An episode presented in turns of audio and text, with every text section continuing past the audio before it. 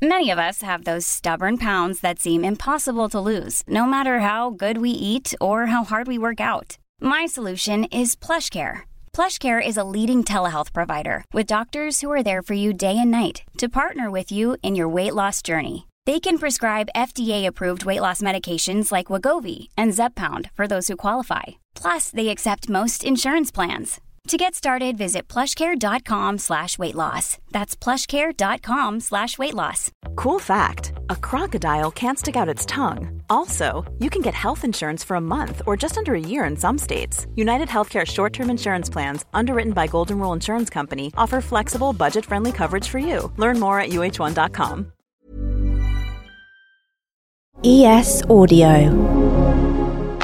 Hello, this is the Evening Standard Theatre podcast, coming to you this week from London's Criterion Theatre. I'm Nick Curtis, the Standard's chief theatre critic. Hello, I'm Nancy Durrant, culture editor. Hi, I'm Nick Clark, the deputy culture editor. Coming up, we'll be reviewing A Little Life, starring Happy Valley's James Norton, It's a Sin's Omari Douglas, and Bridgerton's Luke Thompson, based on the novel by Hanya Yanagihara. It's now on at the Harold Pinter Theatre. Plus, for our second review, we'll be discussing Ryan Calais Cameron's For Black Boys Who Have Considered Suicide When the Hue Gets Too Heavy. Let a black boy dance and let him take up as much space as he needs.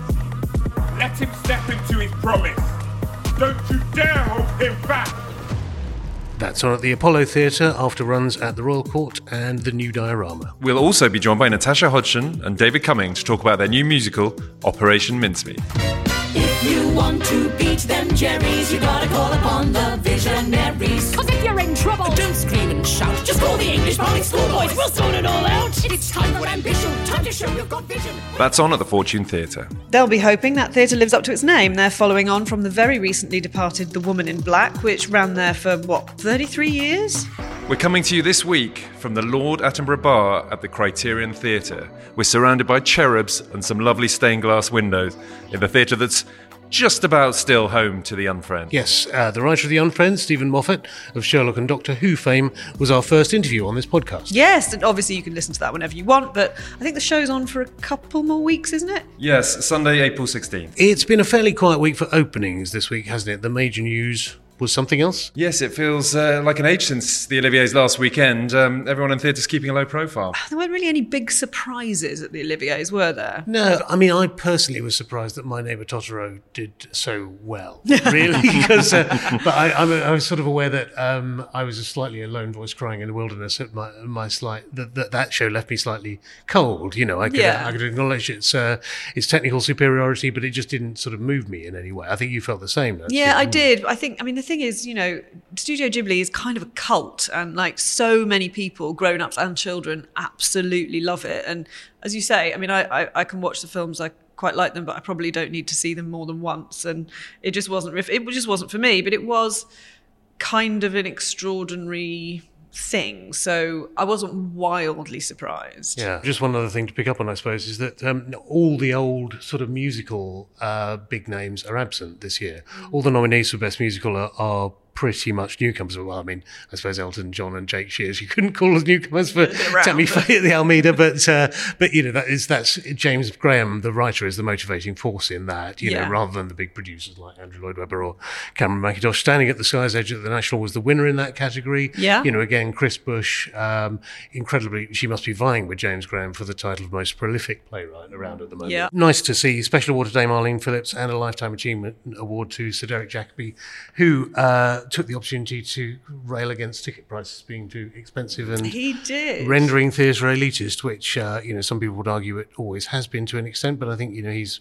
He's, he makes a salient point that we discussed in the podcast last week. Yeah, him and um, Waleed Akhtar, who won Best Achievement in Affiliate Theatre for his show The P Word, he was the only other person who made a sort of even vaguely political speech, which was, you know. I, I, I suddenly I realised I was there actually. It was very much kind of here are all the people I want to thank. Thank you very much, and that's very nice. And like nobody really said anything. Nobody took that opportunity except for Waleed, and I felt like that was uh, that was it was a good good from him. There's not much else to talk about though, is there? Nothing's happened. well, early doors for the podcast this week. Then. Should we um, kick off with our first review then? yes. It's A Little Life at the Harold Pinter Theatre. This is an adaptation by Ivo van Hove, the Belgian director who mostly works in Amsterdam but massively internationally. Uh, of Hanya Yanagihara's controversial and runaway hit novel about four college friends making a go of it in New York, one of whom, it is discovered, has been serially and multiply abused throughout his life. And it's about his friend's attempts to, to sort of break through the carapace of shame that uh, he's developed as a result of this. It stars James Norton, who a few of you may have heard of. um, he's been in a couple of little TV things like Happy Valley and Grantchester. He does have a, a stage track record. He was um, at the Donmar a couple of years ago. But this is a real step up for him. It's an incredibly challenging part to play, not just because of the subject matter, but because he's on stage almost the whole time. It lasts almost four hours. It's, it's, I suspect this is going to be very much a Marmite production. It's not something you could actually say that you like, but I think it's a it's a tremendous piece of theatre. It's a tremendous piece of work. I was dreading this. it was not quite as horrific as I was expecting, but it's pretty bloody relentless. I mean, no, it's not saying a great deal, is it? It's not horrid. But in and of itself, I agree with you. I think this is a really, really good piece of work. I know that you've read the book and you Yeah. said in your review that um, you found it sort of compelling but horrifying and wanted to kind of throw it away from you. Yeah, I couldn't put it down, but I really wanted to actually physically hurl it away from me at times. Yeah. I found it ex- exasperating and compelling in equal measure. I haven't read it. And when I knew I was going to go and see it, I sort of thought maybe I should read it. But then I kind of fell back on my original instinct, which was, you know, it's 800 pages of unrelenting misery and maybe my life is too short. But Yes. also, I felt like what that allows me to do is to judge without any kind of prior um, understanding, although I knew it was going to be. You know, full of terrible things. Yeah. That whether or not it works in its own right as a theatrical adaptation, or as a sorry, as a theatrical piece on its own, I genuinely think it does. Yeah, we should probably give a couple of trigger warnings here, which they do give uh, quite rightly. Yes. There are graphic descriptions uh, and enactments of sexual abuse, Yeah. um, very graphic renderings of self harm. It is sort of relentless. I mean, the, the book is relentless, the play is fairly relentless. Yeah, I was trying afterwards to, even though I thought it was very good, to work out why why it existed. Yes. but I was with somebody who was saying he was sort of quite cross about it, I think, and he was saying, you know, uh, uh, art should have a moral, and I kind of. It's not easy to ascertain what that is here. And actually, I've been sort of thinking about it ever since. You know, why is it a facile expectation of a piece of art that it should give us an easily discernible moral? Or is it okay if it just sort of explores various different areas of experience and doesn't leave you with an easy conclusion? Like, is it just too much to ask? Or is it just absurd that we should expect that? And I, I sort of feel like it maybe is. Yeah, I think that's probably right. There are sort of two sides to this um, that I could see. And one of them is the experience of Jude, which is almost unbelievably horrific. I do know some people who sort of said when the last kind of arrow of fortune hits him in the book, you're just like, oh, come on. Yes. You know, it gets to that point. And it's so horrific that actually it's almost quite difficult to empathize because it's so beyond, It's- thank God, it's so beyond most people's experience. There's a risk of overkill, isn't there? Yeah, but what I did find deeply moving about it, and and what actually made me a little bit teary when I came out of the theatre, I had to take a few minutes to kind of just you know just to sort of um, discombobulate myself.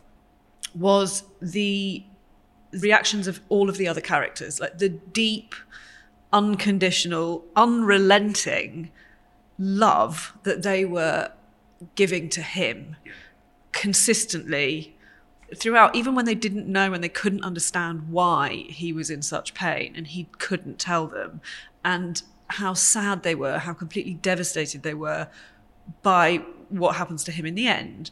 It was that that just really got me. It is one of the triumphs of this production over the inconsistency or the problems of the story. Um, There, there does have a question that has to be asked of how have these people formed this deep, deep, deep love for somebody who tells them nothing about himself. Yeah. And they quite often exasperatedly say to him, why don't you talk to us? And you sort of think, well, how have they formed this friendship? What's it based on? Um, I'm not giving too much away that if, uh, if I sort of tell you that he's basically sold into slavery as a child prostitute Yeah. at one point, uh, well, for, for most of his life, and abused through every sort of part of the care system or the, the, the, the structures that are supposed to protect him. Yet he manages to be this brilliant lawyer, mathematician, interpreter of Mahler's Lieder and Baker, and you think, well, how did he how did he manage this? So I haven't seen this, and that's why I've kept quiet. But it sounds like it's an amazing adaptation. But is it Amazing Night at the Theatre? Well, yeah, I mean, I sort of think it's it's very clearly when you watch it a very good adaptation of a novel. Often, I think one of the problems of adaptation is that you lose that sort of narrative sense and that that sort of um, the kind of gorgeous texture of writing and language, which can be a lot of the appeal in the novel, especially I assume in the case of a, one that's just so genuinely horrible. Um, but in this case, that is sort of overcome by a device uh, which sounds annoying but isn't, and which also serves to make it possible to express a lot of the horror that Jude goes through without having to show it. So the majority of the abuse is actually described instead of shown, even Yeah. though you feel like you're seeing it. Yeah. It's done in a very elegant way Yeah. um, and sort of seamless, which is very difficult to hear, but makes it possible to keep watching. Look, you say, is it a great night at the theatre? I cannot, in all conscience, recommend it because it is deeply unpleasant, Yeah. but it is good. There's something about the sort of alchemy of this, uh, the way the, the way the different parts interact that have that have made it the hottest ticket in town. I think it's not just James Norton. If it is just James Norton and it's just Grantchester fans going along, I think they're going to be massively Oh shocked God. and surprised. um, I think I think most people know what they're taking on with this. There were a couple of walkouts uh, last night on the night Oh, I saw really? it. I Um, didn't see any actually. well, I don't not- think we uh, had any fainters. A couple of people didn't come back after the. uh, So nobody left, I think, during the course of, the, or not in my Right, right. sight line during the course of the action. Um, Luke Thompson is is great. He's sort of you know bouncy, charming as Lovely, the actor villain. yeah. Um, Omari Douglas uh, is has a has a nice sort of little scene stealing turn as the artist JB. This very acid, um, queeny, bitchy character. Uh, the fourth character Zach Wyatt. Zach and Wyatt He plays Malcolm, Malcolm, who's who's just like architect. a nice guy architect and really just- doesn't get much to do. No, he just he just he, he, all he has to do is sort of rush in and say, "I've designed this flat for you. I've designed this house for you." That's his, that's his sole role, really. Um, Zubin Varla, I think, is uh, is great in a, in a really tough role as this entirely selfless individual, older man who adopts Jude as an adult without wanting anything from him. Um, that's that's almost impossible to play, and he does it very delicately and well. Are there any laughs? A Couple in the second half. Uh, yeah, maybe. I do remember a certain. I don't think it was that funny. I think we were all just relieved. Yes, I think that's right. That's on at the Harold Pinter Theatre until June the 18th. Should we go for a quick ad break? Yes, uh, coming up, Nick Clark and I will be joined by Natasha Hodgson and David Cumming of Spitlip Productions to talk about their new musical, Operation Mincemeat. So stick around. In the meantime, why not give our podcast a rating? Your chance to critique the critics, but uh, five stars would be much appreciated.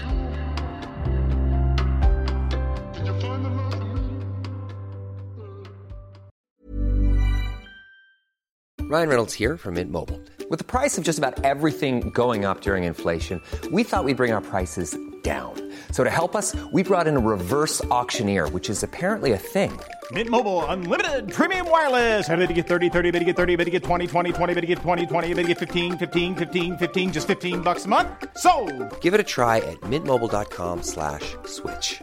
$45 upfront for three months plus taxes and fees. Promo rate for new customers for limited time. Unlimited more than 40 gigabytes per month. Slows. Full terms at mintmobile.com. I'm Sandra, and I'm just the professional your small business was looking for. But you didn't hire me because you didn't use LinkedIn jobs. LinkedIn has professionals you can't find anywhere else, including those who aren't actively looking for a new job but might be open to the perfect role, like me. In a given month, over 70% of LinkedIn users don't visit other leading job sites. So if you're not looking on LinkedIn, you'll miss out on great candidates like Sandra. Start hiring professionals like a professional. Post your free job on linkedin.com/spoken today. Hi, I'm Marisha Wallace, and you're listening to the Evening Standard Theater Podcast. Today we're thrilled to be joined by Natasha Hodgson and David Cumming, one half of the theatre company Spit Lip, the geniuses behind the musical Operation Mincemeat, which opens at the Fortune Theatre in the West End on May the 10th. Natasha and David, welcome. Hooray! Hello. Thank you for having us. Could you very briefly tell us what the musical Operation Mincemeat is about? Uh, absolutely. So it's 1943, and we are currently the Allies losing the war. Uh-oh. Oh no, not a good situation for us. um, and Churchill has basically rounded up his weirdest guys, that's a technical term, uh, to say we need some strange ideas in which to to try and make Hitler and his troops move away from mainland Europe because they are all over at the moment, and it's no good for us. And so, yeah, one of the crazy ideas that he came up with um, with them alongside uh, people like Ian Fleming, who was working for um, MI5 at the time, was this mission Operation Mincemeat, which was essentially to dress up a homeless corpse as a, a military man, throw him in the sea via a submarine, wash him up in Spain, hopefully, uh, containing fake documents about a, mission to, to where we're going to uh, arrive in in uh, Europe. All of it fake, and hope that Hitler found it, that his troops delivered it to him, and that it would make him move a load of troops so we could enter Europe uh, faithfully and easily. Easy. And it's as simple as that, really. Spoiler Uh, alert. We won the yeah, war. we did it. and where did you come across the story first? So basically, we we've been trying to. We've been a comedy troupe um, for for a bit, uh, but, but putting a little bit more of music every single time because we just can't. We couldn't help ourselves. Every single new show it was like, is there another song in this? Yeah, we love we love a We song. Just Come on. And we basically had to admit to ourselves that we were essentially at this point sort of starting to write musicals. Yeah, it was a horrible realization. It was terrible. We're still not over it, honestly. we wanted to base it on a true story um, just because we thought that would give us like a good backbone and we'd never written a musical before, but we were struggling to find something. And I was on holiday um, with my family uh, and my younger brother, who is vet, uh, so didn't, you know, doesn't really know about this creative stuff, as I enjoy telling him, was like, just took out his headphones and was like, I know a thing that should be a musical. I'm listening to a podcast on it right now. And I was like, Joe, listen, stick to the cows and the sheep. You don't know what you're talking about. Um, but unfortunately, it was about Operation Mincemeat. It was a Stuff You Should Know podcast about Operation Mincemeat. And I listened to it and thought, well, crap, he's done it. And I sent it to the rest of the guys. And unfortunately, we thought to ourselves, are we really going to make a musical about World War II? Yeah, I mean, initially I was like, "You are having." Um, He was not happy. Absolutely not. And then I listened. I was like, "Oh, for God's sake!" There's, there's, there's crazy corpses, there's mad pilots, there's coroners, Yeah. there's secret agents doing mad just stuff not, everywhere. It's just not the World War II that you ever get taught about. You're like, wait a sec, this is bonkers and This fun and absolutely silly and mad. mad. Uh, the story, as you said, it's been around for a while. There are books, there are films, but this is a very different uh, approach to the story, isn't it? Tell me about that. Well, we, I mean, when we heard the story, we were struck by, as we said, how bonkers and crazy and madcap uh, it is. And the more we dug into it, the more insane it seemed to get. So, from our perspective, any version that isn't. That is a comedy, guys. Yeah, it's, it's definitely a comedy. That's crazy It's business. definitely a comedy. It's a buddy, buddy comedy. Um, so, seeing other productions take a slightly different, more perhaps po-faced route or more serious um, route is, of course, interesting. Um, it's just not how we viewed the, the, the shape of the story. I think also like we one of the books that we read, as you said, there's, there's a few around, but you, uh, Ewen Montagu, who Colin Firth plays, and indeed I play in in the show, he wrote a book called The Man Who Never Was about his experiences of, of doing this of this mission, and it's so funny, and he is such a funny man, and he they're obviously having the time of Yeah. their lives. For us, not those people, that was a really funny angle Yeah. and a way in, and particularly because we, oh, because it's stage and you kind of, you know, there's lots of imaginative stuff you can do on stage. We knew from the top that we could play these people and it would be fine. Whereas in a thing, you know, in, in a more serious movie adaptation or whatever, you can't really have the fun of that. You can't really do commentary on the thing that you're portraying quite so easily away. Um, so yeah, for us it was it was a really fun puzzle tangle to kind of extract the fun of the mission and like the admiration for the genius of, of what occurred, but also at the same time kind of taking a pop at the top and going like, yeah, sure, you could do it. You're, you've got all the money and the power. Exactly. It's a lot easier when you can do that. It is. It it was a brilliant and ingenious plan, but you don't shy away. One of the things I really enjoyed is that you don't shy away from showing the sort of the sheer arrogance Yeah. of these guys. Oh, we love it. I mean, yeah. The, I mean, actually, uh, talking about that book in particular, Man Who Never Was, when you know actually what happened because that was Montagu was desperate for everyone to know that he'd done this, and obviously it's a secret World War II. Come on, Like, Ewen. His job is to not let anyone know it's happened, um, and he was so desperate he kept literally asking the government, being like, "Can can I can I can I tell anyone? Can I tell anyone?" um, and apparently some journalists got a whiff of it. Some journalists like you guys got a whiff of it. Jesus, the worst scum of the universe. Um, and the government were like, "Oh, okay. Well, we need to get ahead of the story. Put out your version." And obviously, he, it's a redacted version of events. But also, Chumley, who I play in the show and Matthew Macfadyen plays in the film, he was kind of brains behind it, and Yeah. Montagu was the kind of driving force, the engine that Kind of handsome, through. cool, Yeah, charming. Yeah, well, yeah, yeah, yeah. fine. Um, didn't want anything to do with it because he was still a secret agent, pretty much, and was abiding by the rules.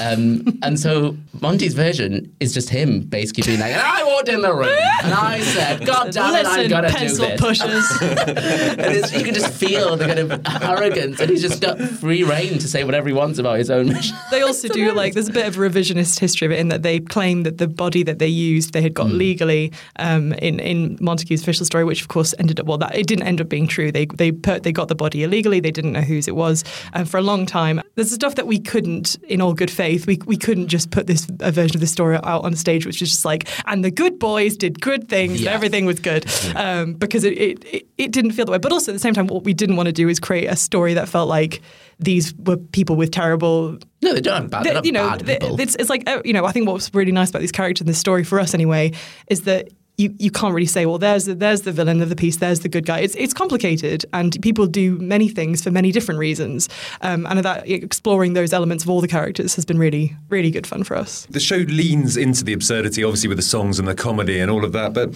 also it treads that fine line when it needs to of you know the, the tragedy and the loss behind it is the Second World War. A lot of people died. Um, how easy did you find finding that tone, and how did it come sort of gradually? Or? that's a really good question Yeah, it came very much gradually. I think we come from a um, kind of comedy horror background, so we are very versed in focusing on the joke side of things or the dark comedy side of things. where you have been less versed in kind of dealing with larger, more sentimental, emotional moments. Yeah, but I think what was ama- like what was really helpful for us is that we literally couldn't just go down on a route with this story. Like obviously from the very beginning, we were very aware of the heritage and the responsibility of of caring for this story and the people to whom this story would mean something. And so we we had no way out in, Yeah. in a kind of really helpful way, um, and we had to sort of be vulnerable ourselves in a way that we haven't really had to do as theatre makers before, and vulnerable with each other. And like it was very frightening, and remains in some ways quite scary to do that. But the reaction to the show has been just such a monumental like lesson for us in if you take brave leaps and you try and be honest with yourself and you try and be vulnerable and you try and speak honest emotion to people, they give you that back. And the show it started at New Diorama. Shout out to one of uh, the unsung heroes of London theatre. Absolutely. I know. Went to Southwark Playhouse, uh, went to the Riverside, and now uh, is in the West End. So how has it changed along the way? So much. Oh gosh, so many This is- old versions yeah, of scripts. The curse, the curse of being in a show that you've also written is that you cannot ever leave the bloody thing alone. um, it's got shorter, we can tell you that much. Yes, thank God. the, ori- the For all of our original version, sakes. one one scene was 26 minutes long. one song. That's now nine minutes long. yeah, song. it done yeah. quite well. there. Just, you know. um, it has grown up, I think. Uh, we've certainly added more emotional beats, more kind of dealing with the, the wider truth of the story. I think Um, also because obviously we all had to have a little break for the old the old friend Pando, um, and but in, which obviously was dreadful in every possible single way. But um, for, for for us specifically, um, what was interesting about it is that we were struggling. I think with uh, the, there's you know there's a couple of amazing um, female parts in the show that are based on real people. Hester being one, Jean Leslie, the younger sort of agent, being the other, and we were struggling to kind of resolve their um, story in the second act. At some point in the story, Jean gets gets booted off the mission. We needed a song to kind of reflect where her emotional state was, and we were just struggling to kind of put our finger on what the Yeah. problem, like what that emotion for her was. And actually, being in the pandemic and suddenly having this, all of us having this rush of how helpless we were, and not just helpless, but how useless we were, was just so striking. I remember like everyone was on Facebook groups being like, "Can I deliver medicine to my Yeah. neighbour? Can I deliver tu- you know turnips to Mrs. Mm. Grouse down the road?" Everyone was desperate to do anything, and and actually that we can we were talking about that when we were talking about this mm-hmm. this story and how actually at the crux of it the worst thing about being part you know being part of a team that's being helpful and then no longer be able to do that is you're back to being useless you're back to not being helpful And so yeah we've been very lucky to have such an amazing development period really Yeah, I completely agree. And I think similarly, the um, kind of crux of the um, story, uh, uh, or the kind of moral, I, I suppose, at the end is that kind of everyone matters. It's not just the people at the top. It's not just the ones that uh, are laud- lauded as the heroes. It's the all the quote unquote little people as well, um, including this homeless man whose body they use. Like he is part of this story, and also there's the irony of someone who fell through the nets of society, their body being used to then prop up and save that society at the end. That ultimately everyone does matter. And we, didn't, yeah, finding- we, didn't, we didn't have that at the beginning We did we? definitely didn't have that at all. we had a lot of hats a lot of jokes about Nazis yeah, and that kind of it of grew, and uh, that that softness and that honouring of the actual everyone involved in this grew with the, with the story. I think as we kind of felt the, the size of the show. That I were think we just we about. just grew up as the show Yeah, grew up, didn't we? Like we we kind of were less frightened of tackling the stuff that felt more important in, in a sort of wider sense. So yeah, it was it was just it was great to have that time. Natasha and David, thank you so much for joining us. Pleasure. Thank you. Coming up after this quick ad break, we'll be reviewing for black boys who have considered suicide when the hue gets too heavy. If you haven't yet done so, don't forget to give us a review below and hit subscribe. We'll see you back here in just a minute.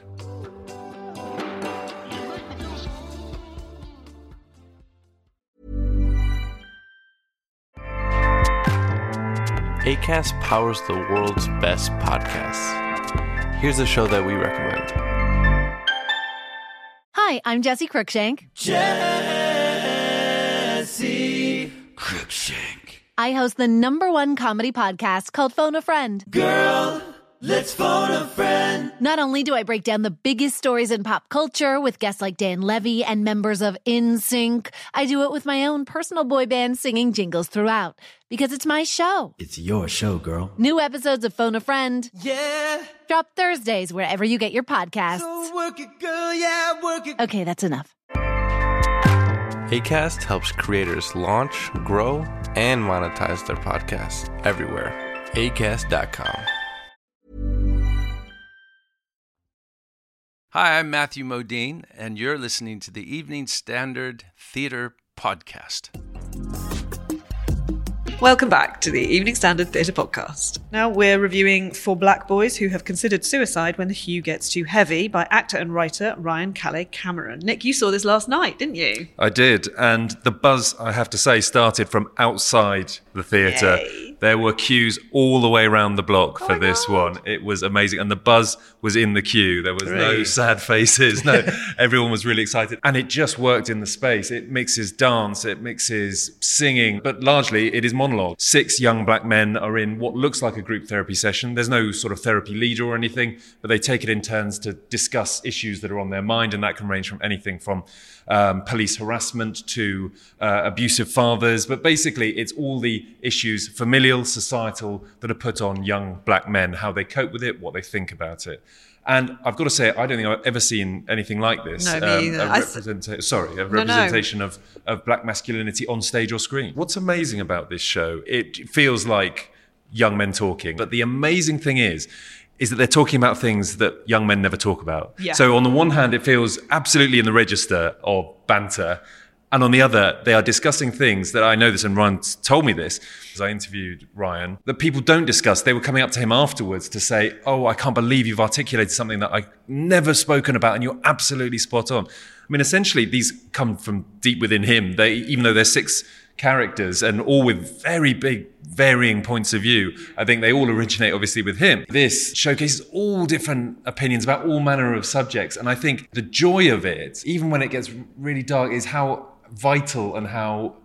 Uh, just how brilliantly it comes across. I Yeah, think. each of the, the performers sort of shifts between different characters through Well, the they sort of the like stage. each, they each have their own very distinct personality. Yeah. And each has his own uh, distinct story. None of them have names as such, and you never they never speak the names. And the names in the in the script are all variations on the color black. So Yeah. onyx, midnight, sable, you know, pitch, Yeah. all that kind of thing. They do all each have their own character, but they do sort of move seamlessly between and in, in, in a sort of a way. And so I think you never lose track or you never lose sight of the fact that they are while telling an individual story, speaking on behalf of countless black men whose stories do mirror their own to some to a greater yeah. or lesser extent. Above all, the, the sentence that really leapt out to me is saying that black men are not a monolith. And it's Yeah. really Yeah. trying to show something, different sides, different aspects, allow young black men to be themselves. Yeah, there's the lad from the ends who feels he has to subscribe to all the kind of toxic masculinity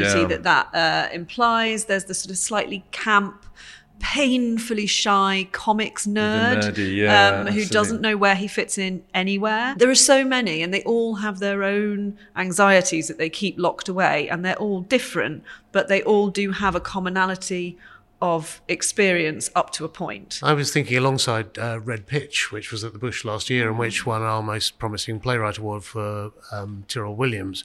That and this together made me realise how much we've been lacking in this sort of representation of young black men on the stage. You know, Yeah. these these sort of sympathetic, generous, um, open-hearted characters are not, not what we're used to seeing. No, it's true. It's interesting what you were talking about the representation of black um, young men on stage. One of the things I felt that was super interesting and I think quite rewarding as a white audience member is to be party to something you can't fully be part of in the theatre. Like the Mm. privilege that we have Yeah. in the theatre is that we are nearly always the intended audience and the references are directed at us, and that is not the case Yeah. here. It doesn't matter, you know, Mm. in terms of my deep enjoyment of the show, but the reactions throughout of audience members of colour on the night that I went made it very clear there is a whole layer of cultural references that went straight over my head because I am not black. And though no two obviously people's experience is the same, there is a commonality. And I think it's important and possibly eye opening if you've not had that before. And I find that more and more now, and that's exciting. Yeah. But for a white theatre goer to A, get an inkling of what it is like not to be part of the dominant culture in the room at the theatre, and also of the kind of depth and richness of a culture that you don't know that much about because Yes. you've never had to try. Yes. Is actually really like if you can just go, oh, okay, cool. That's how I'm going to experience the world tonight. Is is I mean, it's a privilege to be able to do that without being forced Yeah. to.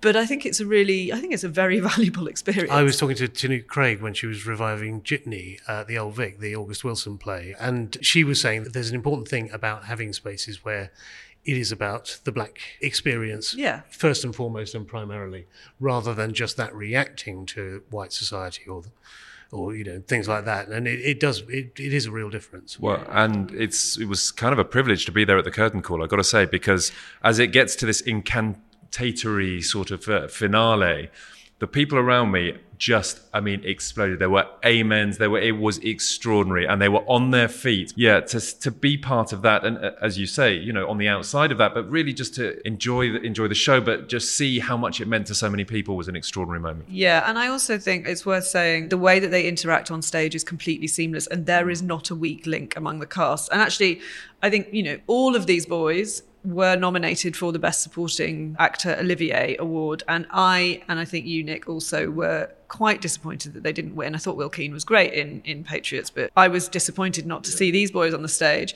Um, and they are Mark Akintimehin, Emmanuel Akwafo, Nnabiko Ejimofor, Darragh Hand, Aruna Jalloh, and Kaine Lawrence. Every single one of them is absolutely brilliant. There Yeah. not a moment where you go, I don't believe in that person. And for them to have stayed together as an ensemble since I believe that it's the same ensemble that started after the new diorama. I mean, they think you're obviously right, are yeah. incredibly tight and incredibly. Um, I've seen them interviewed together as well, and they're and they're obviously they've formed formed themselves into Oh. this inc- this really really seamless unit. And I presume Um, they do it every night, but at the end, they all went after the bu- the bow. They all went into a huddle. They clearly feel, yeah. Maybe some awards ceremonies need to uh, occasionally create an ensemble award. I think it's slightly insulting to, to nominate, you know, these guys for each for best supporting actor. I mean, who's supporting whom? They're all Well, they're all supporting, supporting each other. I, I mean, that's Yeah. exactly what they'd say. Yeah. you know, in Supporting every ensemble, I sense. suppose, you know, yeah. I was really sad not to see them on the stage. Yeah, and for best new play, I've got to say, I I thought Yeah. Give him his flowers. That's what I say. Yeah. Give them all their Again, what a time to be alive, though, in London. That there's, I you know, know. this variety out there. It is extraordinary, and I think there's there is also a sort of post-pandemic nimbleness in producers that people are picking up on Mm. stuff, putting them on for short runs. You know, Yeah. chancing their arms slightly, maybe not, you know, not massively, not booking out a West End theatre for a year, but um, you know, there there Mm. Well, just does seem to be greater. I've got to say, and it's booking well. So I had a look this morning. Um, I mean, there are still tickets available. I wondered partly whether, following our discussion last week about Streetcar, whether for this pricing is, is key. And you know, the, the top prices are sixty nine quid. That's right in the middle of the stalls. But in the sto- yeah, but in the stalls, cheap as chips. In the That's stalls, amazing. I mean, you know, can comparatively get, speaking. But in the stalls, you can get fifty quid tickets. Yeah, that And- wouldn't you wouldn't be able to get your leg into streetcar for sixty nine pounds. But they were and they go to twenty quid in the balcony. You know, Ah, and Oh my God, book! Everyone now, book book now! How-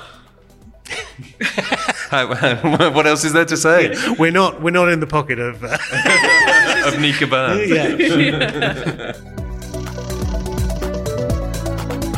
That's it for this week's episode of the Evening Standard Theatre Podcast. Thanks to our guests this week, Natasha Hodgson and David Cumming. Make sure to go and listen through our previous episodes too. We've got Jenna Coleman, Steven Moffat, Marisha Wallace, and Danny Mays. You can find all our reviews and news online at standard.co.uk. We'll see you next week.